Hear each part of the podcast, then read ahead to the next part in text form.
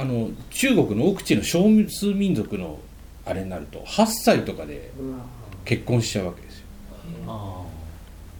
で問題はその8歳で結婚するのはいいんだけど少数民族の町なんで血が濃くなっちゃう。で結局僕らはあの中国人に騙されて処女とやって金もらえるとこあるよって言われて行くんですよ。それでそこの町に行くとまずホテルが村長の家しかなくてパスポート出すとあの村長がいろんな人に電話をする。そうすると結婚待ってるこうカップルあのところに電話をするわけ。そうすると男が男が銃を持ってあと屈強なこういうのが2人来てそれで僕ら拉致される。んですそれで行くとこうこういうような家があって真ん中に布がかかっててこっち側に布団引いてあって女の子が1人正座して待ってると。それで銃で突きつけられて「やれやれ」って言われてそれで縄めないけど仕方ないからやる。なめないですもんね。縄めない。けどまあ仕方僕の数少ない縄めなしでやった銃突きつけられて。銃突きつけられたら仕方ない。命よりで処女だから処女だからで中国語だと痛いってのは問うだから問う問うって言ってもうそのままそうするとこの布の向こう側から拍手が聞くパチパチパチパチパチ。なんだこれみたいな。儀式。だから結局要は他の民族との間で子供を産んだ子しか結婚できないわ中にけだから中に出してくれっていう話。ようわもうやっぱり。種取りを。そうそうそうでそれでこれで結婚できるようになりなるかもしれないっていうことでお礼でお金をもらえる。わけえそんなに高くじゃないですよ。あの30円とか50円とかぐらいですけどもらえて。それで接待されるんです。そういそうするとそこの家の長老で「いやおめでとう」みたいな感じであっていやこれで終わるのかと思うとそこの長老がおもむろに電話を出してこうやってするわけですよ。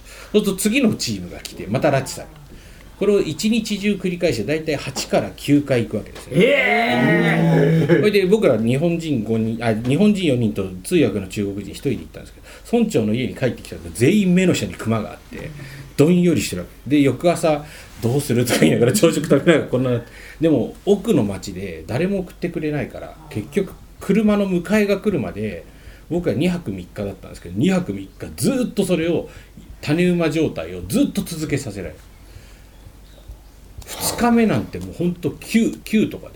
あれね出しすぎると太陽が黄色くなるって嘘ですからね。はいちょっと待ってください。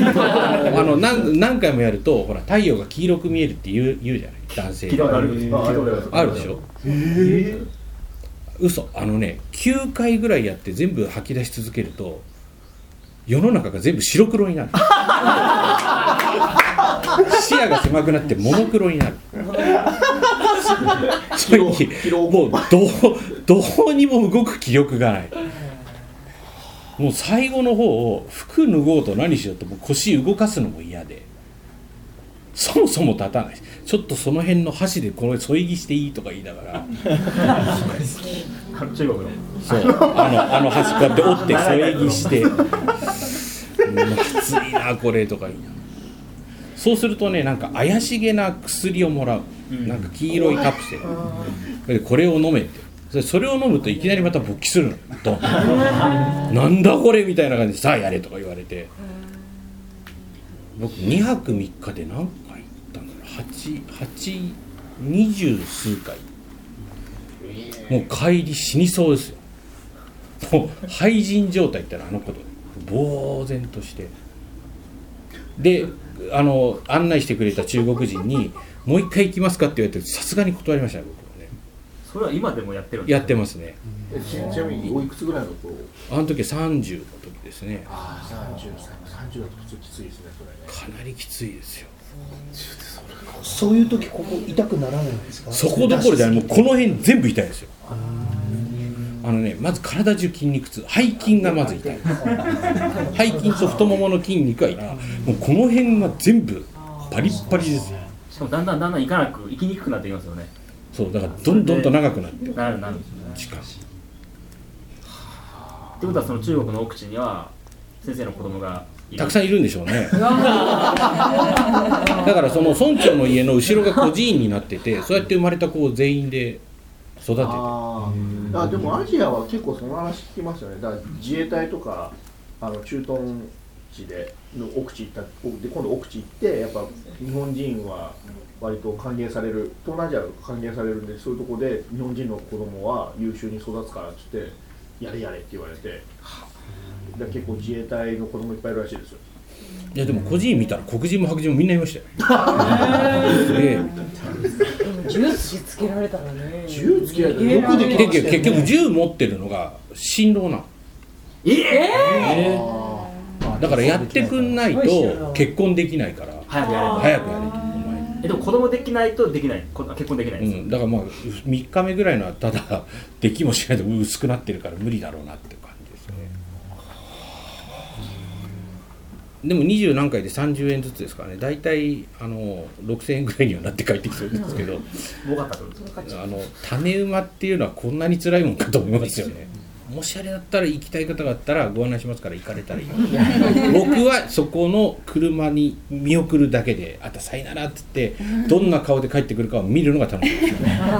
初めのうちは若い子が来るわけですよ。だから下手すりゃ8歳とか。あ若い。